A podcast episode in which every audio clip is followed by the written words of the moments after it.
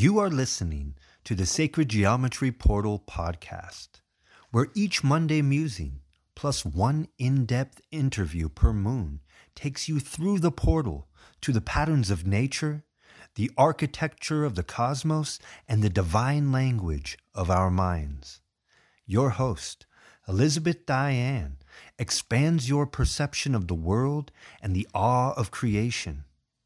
With a light heart, she encourages an exploration to find the truth as it is evident to you.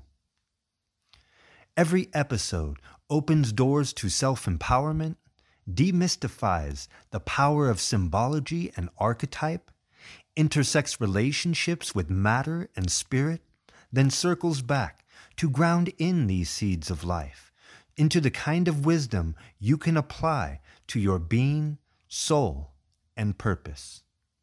Welcome to the Sacred Geometry Portal podcast. Hello, Sacred Spheres. Happy Monday, and welcome to another Monday Musing. This week, I was watching all kinds of interesting synchronicities arrive, and so many times I was having images of different sacred geometric symbols kind of come up, whether it was just um, connecting with someone or sitting in meditation.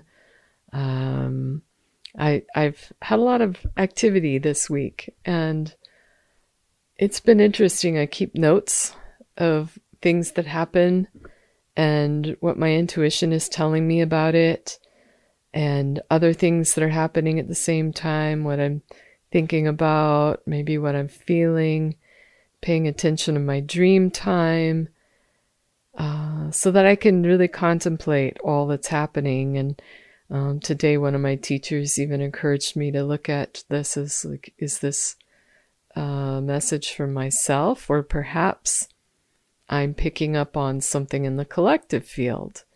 Is this something that I'm tuning into that relates to another person or a a few people or humanity or the planet. So I still have more to explore, but the the sacred geometric symbols have been really helpful. One of the things that flashed um, in my vision this week was the um, Maltese cross. And the Maltese cross is interesting because it's like, you know, like all crosses, it's like four directions with um, an intersection at the at the center. And I've talked about four directions in another podcast and how I really feel strongly that um, it's ancient knowledge about energy and how energy comes through. And so when that vision kind of flashed into my mind, um, you know, that was one of the first things that came to my mind. Does this have to do with energy? Um, there are some images floating around the internet of the Maltese cross looking shape in um, electron microscopy that shows, I believe it's a photon. I might have to go back and look at that. Uh, I believe it's a photon of light that's, or maybe it's an electron it could be an electron that is refracting in four directions and the kind of the gradient pattern that the the camera is picking up is just looks just like the Maltese cross. And I don't really think it's a coincidence. I think the, the symbols have been around for such a long time for a very good reason. Anyway, today I, I wasn't really planning on talking about the Maltese cross, um, but more about the continuation of what I've started a few weeks ago, kind of the beginning of this year, covering some of the basic common sacred geometric forms. And in past podcasts, I've covered many things, including what relate to today's topic is the flower of life, the seed of life, the egg of life, um, the the fruit of life, which shows up in Metatron's cube. Um, and let's see, what else was there related to that? Seed of life, egg of life, flower of life, fruit of life. Before you have the fruit of life, you have the tree of life, right? So today's topic is about the tree of life. Now it's interesting because the tree of life is, you know, um, potentially related to the proportions of its symbol, but it really is a symbol that comes from the Kabbalistic tradition. And I, my understanding of Kabbalah, the or, or origins of the meaning do have to do with tradition, but for wisdom. Um, I know there's many different interpretations, and I have never studied the Kabbalah in depth, uh, but I've been learning bits about it through one of my teachers, that one of my Toltec teachers, and I'm gaining more wisdom through just the synchronicities that come up. The more you go down a rabbit hole, the more um, little branches of information you can explore, and they really come to me. So I'm just picking up more bits and pieces um, the Kabbalistic tradition from um, ancient Hebrew texts is a whole system in itself uh, that explains so much in this life and has influenced cultures and religions for you know many millennia. And uh, what I find interesting about the tree of life in its relation to sacred geometry is that uh, the Kabbalists have taken the 10 um, fundamental, um, well, they, they kind of call them like their nodes. They're like connection points that they arrange and overlay onto the flower of life, or it can overlay onto the flower of life. I don't even know if it originally was overlaid onto the flower of life. But these nodes of connection show relationships, and that's the most important part. And so much of sacred geometry, the math, the visual math that sacred geometry is, is all about ratio and proportion and connection, right? And relationship. And so the tree of life has all of these different connections and relationships. And really, it's meant to be a map for spiritual growth and development and self mastery, spiritual attainment, and enlightenment. And enlightenment could be at many different levels of, of um, growth and expansion. So the tree of life kind of organizes that, um, and people can embrace it and, and either deliberately follow um, you know, like each step on a prescribed path that might be one that is based on a collection of three triangles, starting at the base and then going up to the next three triangles, and then the, the top ones, and then um, the very base is called Malkuth, which is like this physical realm, and this is the all the material realm, and it's where we've you know, come into this life, most of us forgetting who and what we are and feeling very disconnected from uh, source or creator, but then climbing um, the tree of life uh, essentially allows you to attain full understanding and wisdom of all that we are. So there's an emphasis in the tree of life on balance, uh, balance of the masculine and feminine, um, like the the you know like different sides of the body, but different aspects of virtues, let's say, um, or attributes that we want to develop, and there's also a central column. And just like our bodies we have like this central column right where we have our chakras or our energy centers or whatever you want to call them, uh, where energy flows, and it's it's something that is subtle energy that is becoming m- more easily measurable with our modern technology.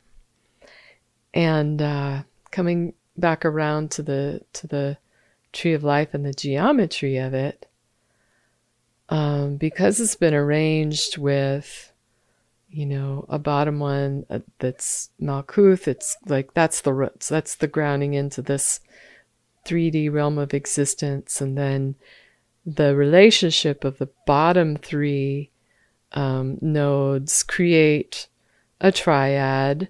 And then that can also be created down to the first one, the root, Malkuth. And that can look like a tetrahedron, right? Because you have four points then. Um, so you could see it, you know, when you look at it two dimensionally, you can start to imagine it potentially three dimensionally. And it kind of goes up the tree that way with these different geometries. Toward the top, you can see the potential for an octahedron. Um, the cool thing is, is that uh, if you want to see some awesome visuals and explanation of this, I encourage you to watch a movie called Black Whole by Nassim Haramein. And the movie Black Whole is not spelt like a regular black hole that science has been studying, but black hole with a W in front of the hole, like the whole circle, the whole thing, right? So um, he's got some amazing graphics in there I say amazing, uh, they especially for the time the movie was made, they're just very clear and easy to follow. He kind of tells a story of his own discovery with the Kabbalah and Tree of Life form and the ge- how the geometry, if you look at the way the Kabbalah has arranged it, then the geometries connect together in such a way that it creates what he refers to as the 64 tetrahedral grid, which is all tetrahedrons, 64 of them, arranged in a certain way that if you were to place spheres around them so that um, spheres were touching all of the vertices, you would have 64 spheres that if you um, arra- uh, you know, oriented in such a way that, you know, you could shine a light and cast a shadow through these spheres, you would see a two dimensional flower of life. It's fascinating, you know, all these connections. Just mind mind blowing to me sometimes. And then there's like, well, what do you do with that then? What what does that mean? You know, what's the significance? And I can't tell you. It's for you to explore. When you start to, to ask the questions that are ca- calling you, it's because your soul's journey is leading you there. And um, I think that it's interesting, you know, he notes this in the movie, but it's interesting that um, different cultures and systems use 64 um, often, like the I Ching, for example there are um, different codes essentially, and there's 64 of them. Um, you can look it up. I'm not going to try and describe it. Um, I'm. It's something I've also looked at just on the periphery and been intrigued and fascinated with. And I'm finding more and more how they're. It's just so connected to all kinds of other ancient wisdom. It really provides more evidence to me that at some point in our ancient, ancient history, um, a lot of knowledge and truth was shared and um, then I think dispersed through, excuse me, I think dispersed through the world. And it, it gets communicated in different ways now, but all with these common threads that show up um, through through spiritual texts and practices and mystery schools and writings and channelings and this and that and discovery. In any case, back around to the tree of life. Um, the if you looked at the geometry of it when you get to the higher levels, um, there's a place where they call it the abyss. And that would be where, towards the top, you'd have like three nodes, and the three nodes below that um, look like they're kind of separated. And I think that a lot of people um, will work on their lower three and spend a lot of time there, and it's it's fewer people that got to the very top.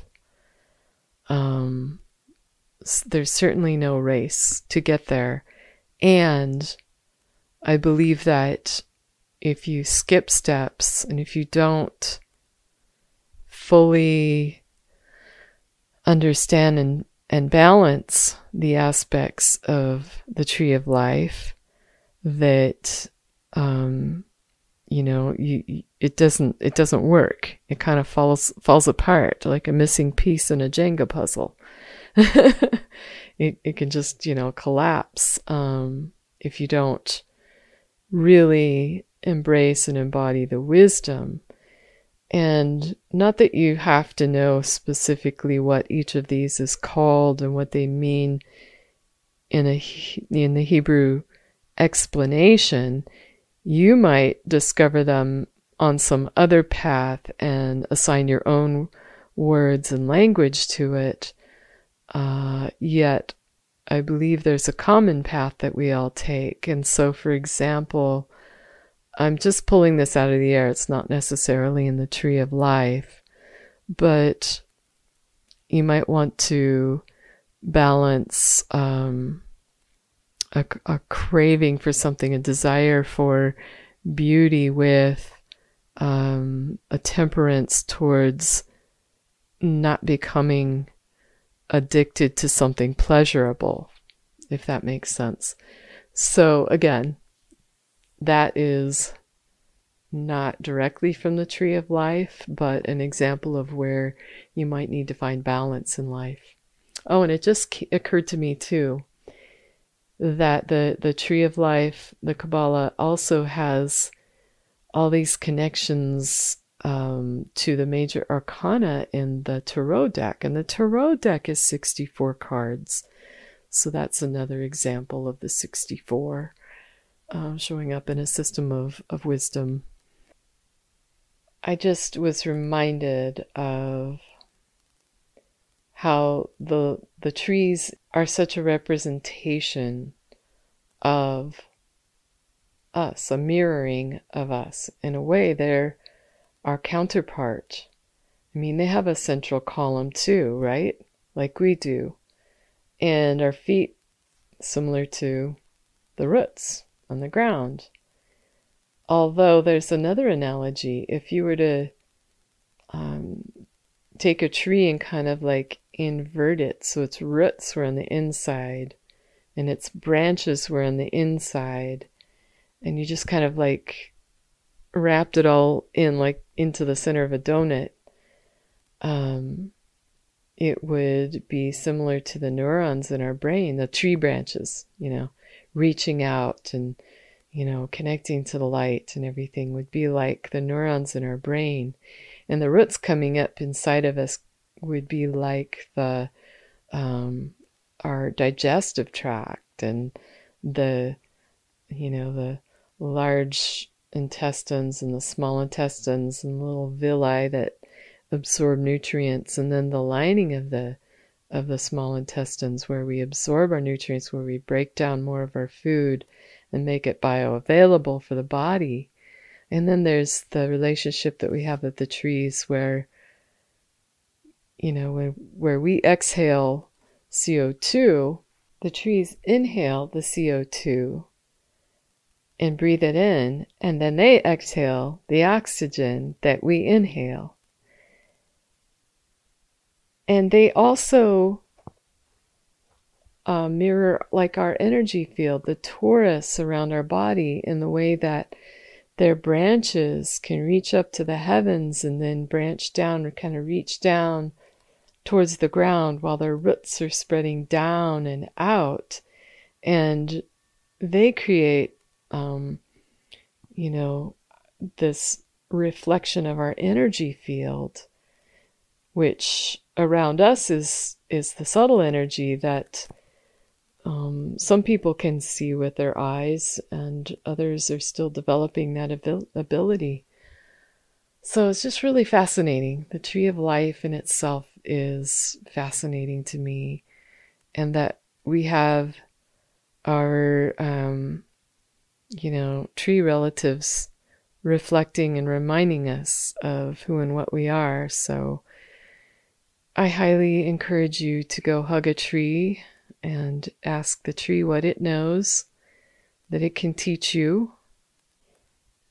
And I would love to see you on the other side of the abyss. So I will see you there, and I will also have a fascinating guest episode this Thursday on the Sacred Geometry Portal podcast. And my guest is Seth Adam Hargett.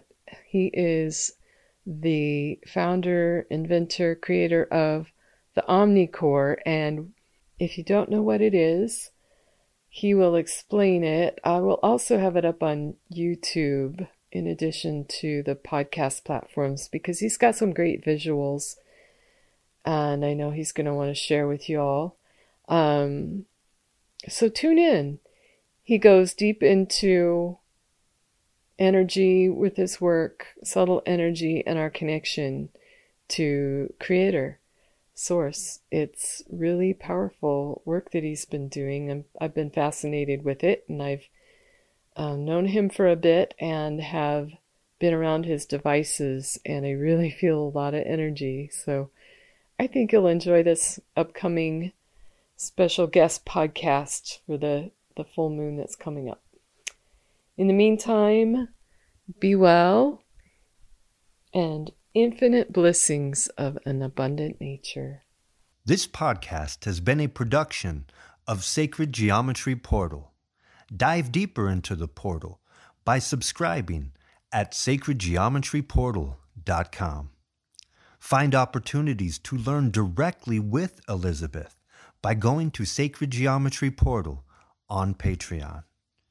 Infinite fractal blessings, and thank you for listening.